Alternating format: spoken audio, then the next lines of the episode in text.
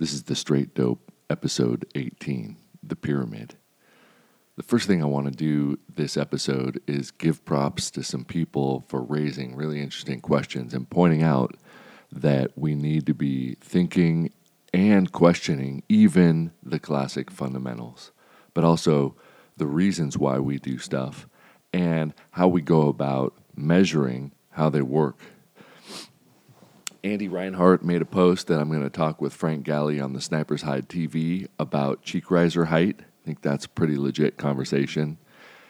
Caylen, Phil over at Modern Day Sniper are always thinking outside the box and then pulling it back into a way to actually teach classes to a variety of types of shooters in ways that try to push the bar forward. And I think that with a background in teaching, I know the struggles that you can run into when you're trying to appeal to groups like that. And I think they do a really cool job. One of their videos discussed putting the tripod or clipping into the tripod the balance point or forward of the balance point. and it's really interesting and a bunch of people started to go out and test that i've spoke with them about that and continue to always test elements like that because you need to have familiarity with the terrain and the outcomes of the shooting in addition to the techniques that you apply. So it's actually a really high level question that anybody can start to apply up front. One shooter whom I, I love and respect is Dave Gariani up in Canada. He shoots for MDT and he shoots for Vortex. He was a former athlete like myself, and he never hesitates to challenge the things that I say, call me up, and we discuss things and we agree and we disagree a lot. And he's been putting some of that stuff to the test. And I think that there's a good reason a lot of people look up to him because he thinks for himself, tests things out. And I love it when he makes a post because his posts always identify issues that are there to improve other shooters. And he's leading by example. He's going out shooting paper he shoots at distance. He records everything. He has a meticulous logbook of wind calls over years and distances. It's pretty. It's pretty spectacular. When you ask him a question, he won't just agree with you. Uh, he'll tell you if he disagrees with you, not in a confrontational, argumentative way, but something to spur the conversation. I really, I really, uh, really appreciate his style. So, first, I wanted to start with with those props and have you guys go check those guys out. That's why they're leaders in the shooting world, and we need more people doing stuff like that. I think because that pushes the bar forward. Okay, before we get into the topic of today, which is kind of a twist on some of that, I do want to remind you that this podcast happens because we're trying to grow the whole community. Right? We're, I'm not here to tell you about my great successes and my great stuff. I want you to tell me about your great successes that were potentially helped along by the Straight Dope podcast and some of the stuff that we raise and ask you to do. The foundation of the pyramid that we're going to discuss is knowing your fundamentals. They might not be classic fundamentals and they might be kind of unique in the way that you think about them, but knowing your fundamental capabilities comes down to shooting positionally and recording your shooter number, your craft number on paper. And the best way to do that, I think, is to go to riflekraft.com and subscribe. For the cost of a few drinks, you can record. I mean, you could do it for free. So that I want to leave that out there. It's absolutely free, and you don't have to support anything financially that you don't want to. But things that you want to stick around, it helps if you join and help fund it for the cost of a couple drinks a month.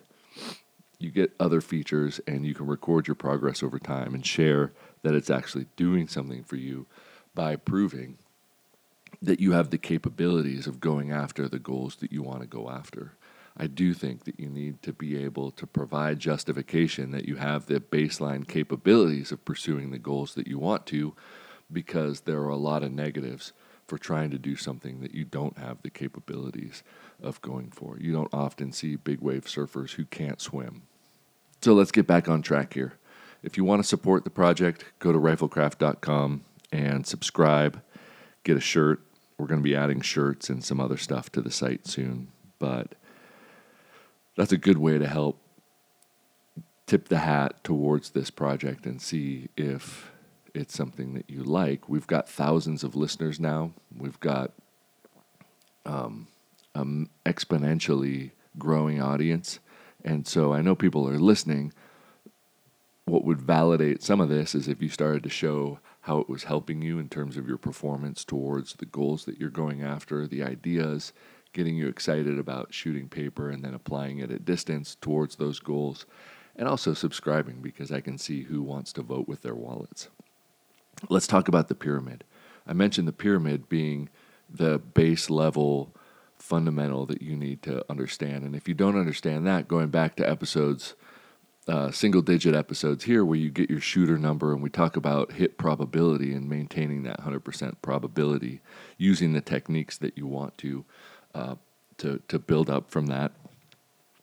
Good episode, good content. I don't want to repeat it too much. The next one is knowing your equipment's capabilities. And I think this falls into what people are talking about, right? It's not a, they're not necessarily super high end performance topics. They're still kind of the foundation, which is why, to a certain extent, I argue that shooting isn't quite competitive yet. Um, we don't see the specialization and the real niche effort and genetic selection of shooters towards being able to perform at the highest level, we see anybody able to do anything if they put in some work, and that involves your fundamental capabilities, your equipment's capabilities, what they do and don't do in certain scenarios. So, I'm going to propose a little test that you do just to show that we have input on the rifle that you may or may not be thinking of. I want you to build and break or build a position and I want you to have two targets about 30 degrees apart.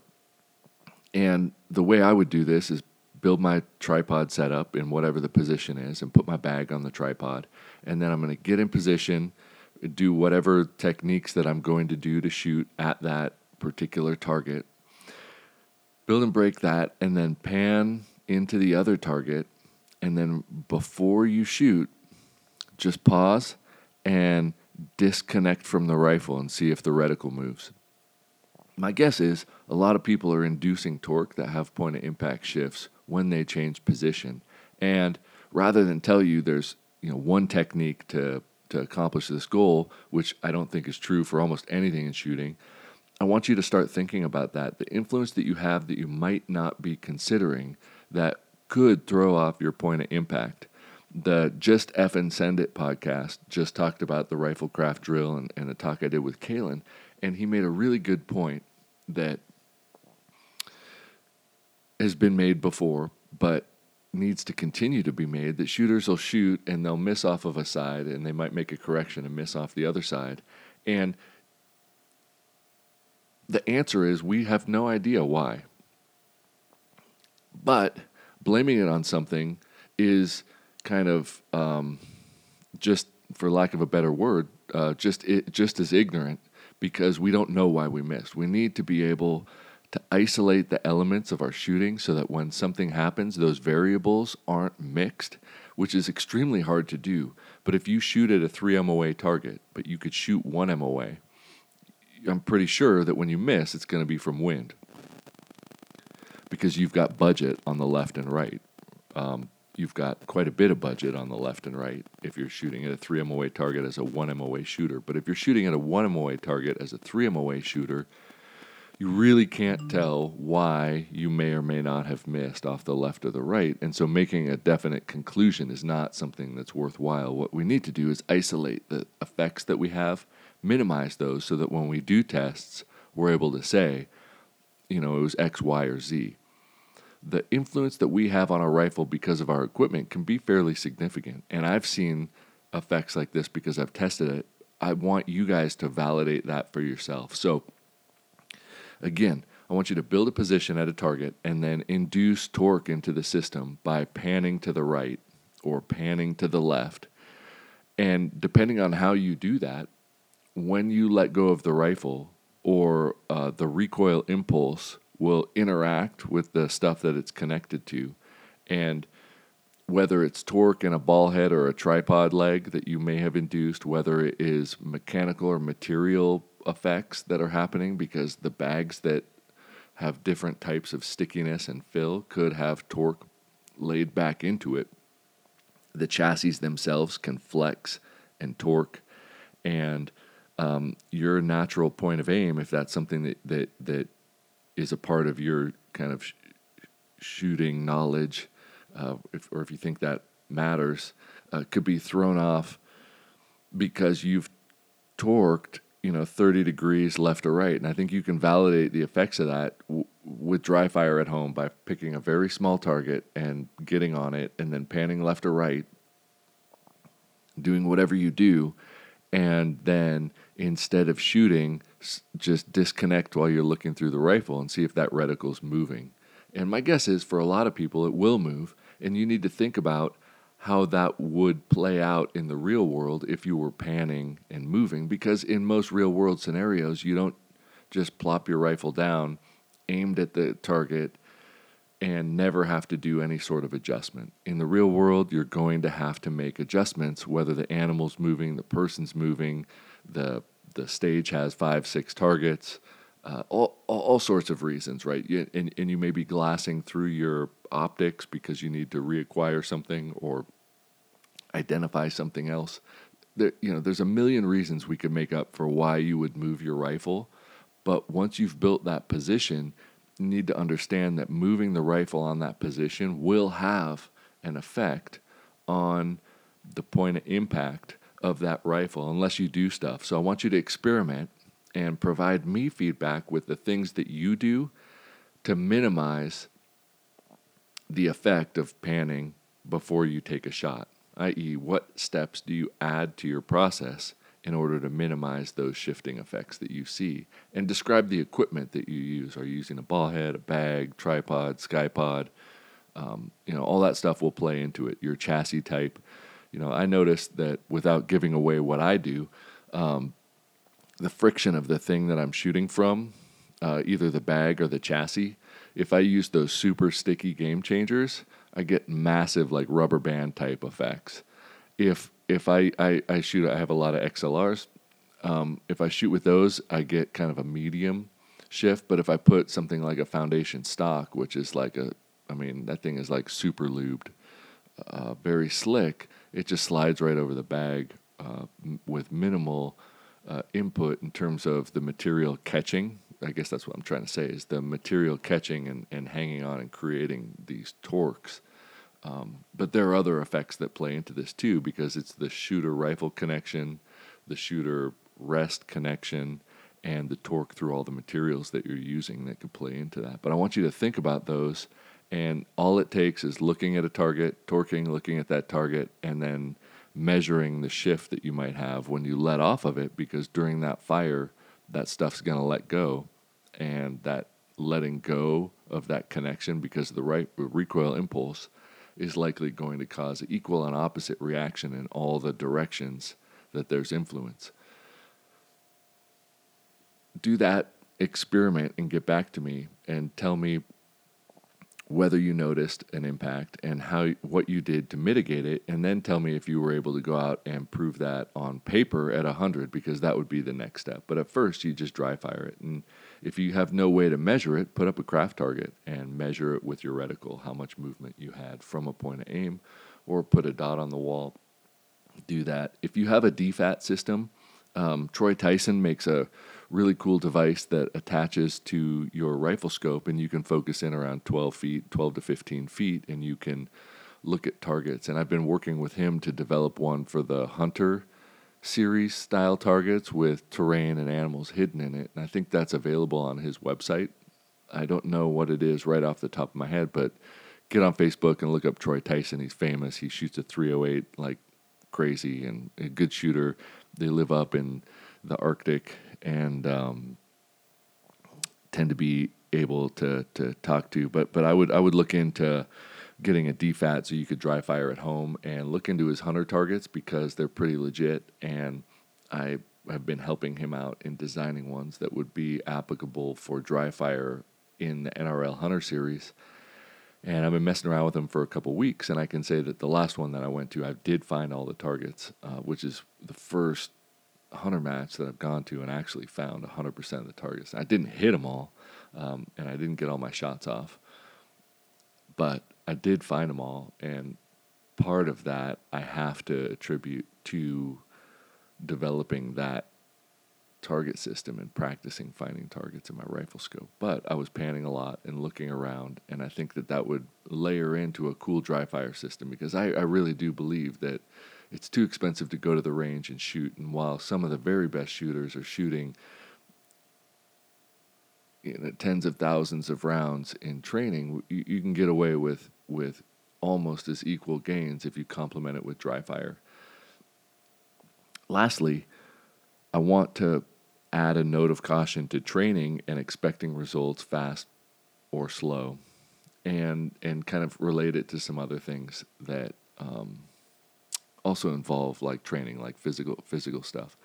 There there are a couple ways to improve at skills, and one of them is neurological. And neurologically, you can improve very quickly at a lot of skills. So when you learn something new, you might suck at it, but very quickly within a day or two uh, you can adapt and gain a little bit of familiarity and your ability goes up. You can do that in sport. You can do that. Um, a good example, I think, is with video games. You, you start being clumsy and you really learn the hand eye coordination to do the video game stuff, juggling, uh, and even a lot of exercise. If, if you exercise or are playing a sport, you're not building muscle in those couple days. You're gaining some nervous system familiarity. And so those kind of gains tend to come fast, but other gains come slow because they require time on task. And when you're learning something new like that, you'll often see a drop in performance. Just like when somebody wants to lose weight and they go and they start an exercise routine to lose weight.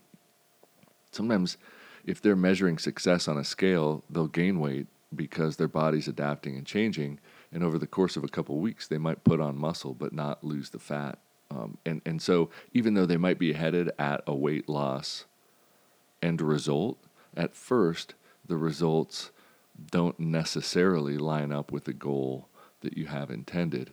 So keep in mind that when you're doing something and you're not familiar with it don't be too judgmental. Well, some of it is that your nervous system doesn't understand what to do. And two you need to develop new techniques which is why some of the material that I've been testing, I'm I'm not quick to publicly acknowledge my dislike because my dislike for some of that is that I'm clumsy with it and don't quite know how to properly manage and, and effectively apply it.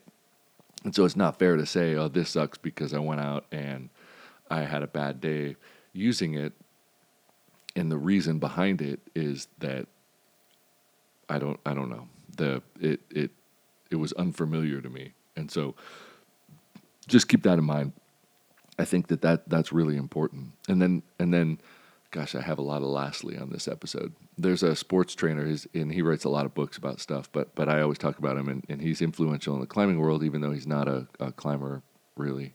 His name's Dan John, and, and, and he has a quote, and it might not even be the quote anymore, but I'm going to just say that it's his quote, and it's keep the goal the goal if you have a goal, you got to keep the goal the goal.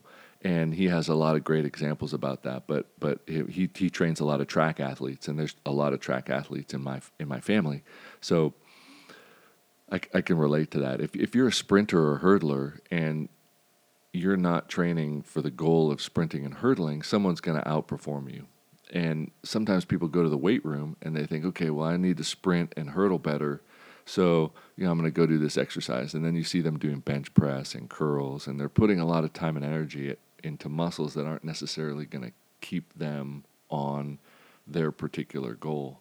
And and so if you're doing things, you know, if you if you want to be an NRL 22 champion, but but you spend a lot of time shooting your 308 at distance, you're not really keeping the goal the goal. You need to break down and outline the elements that are going to help you specifically towards that goal and then set benchmarks for them. And once you achieve the standards, the benchmarks that you need for that particular goal, you have to sustain them, but you don't need to continue to develop them beyond that.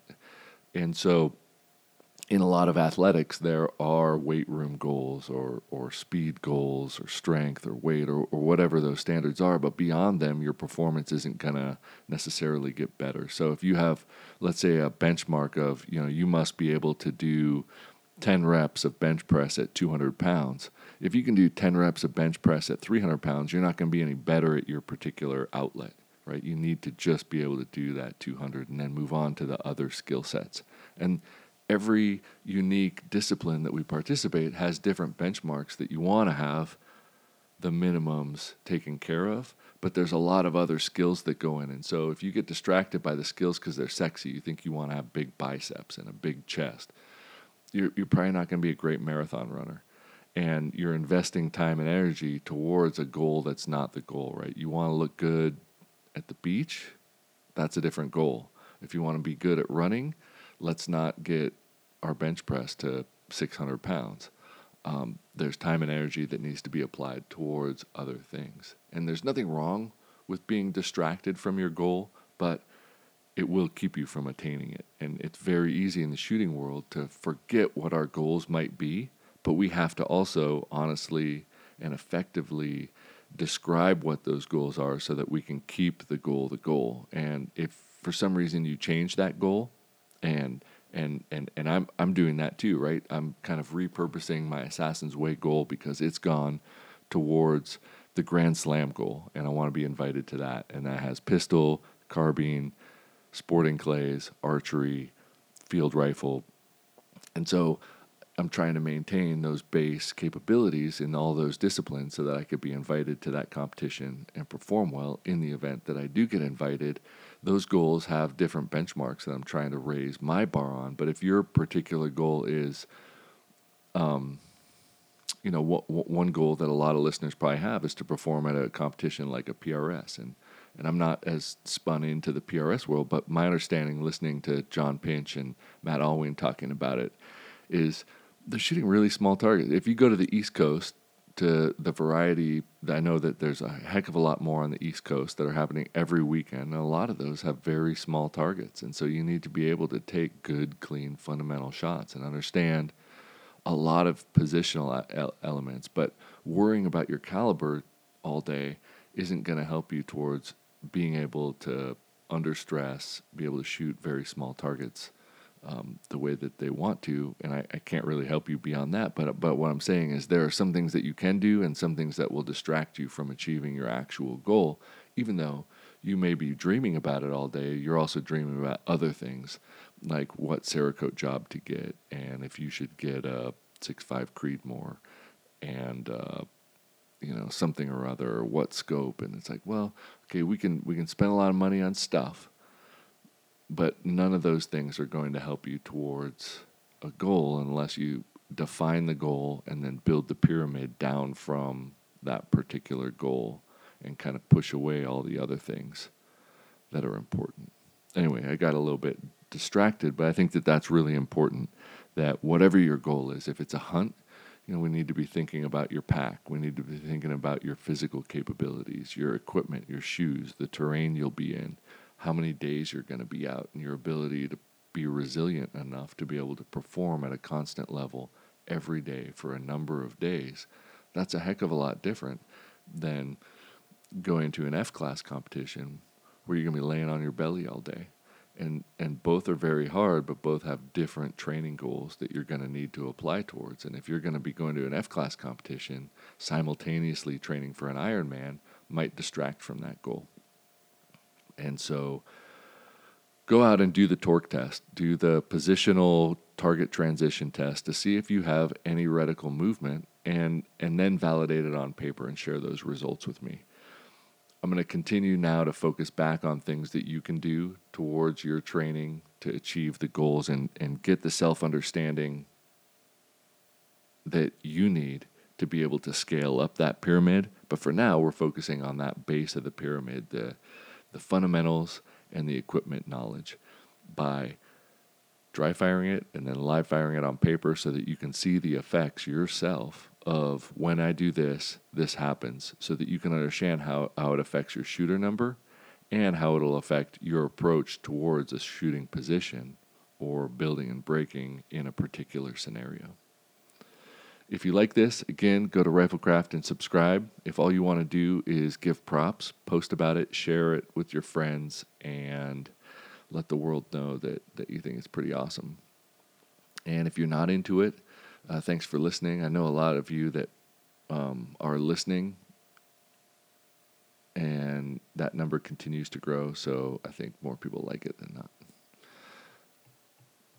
See you soon.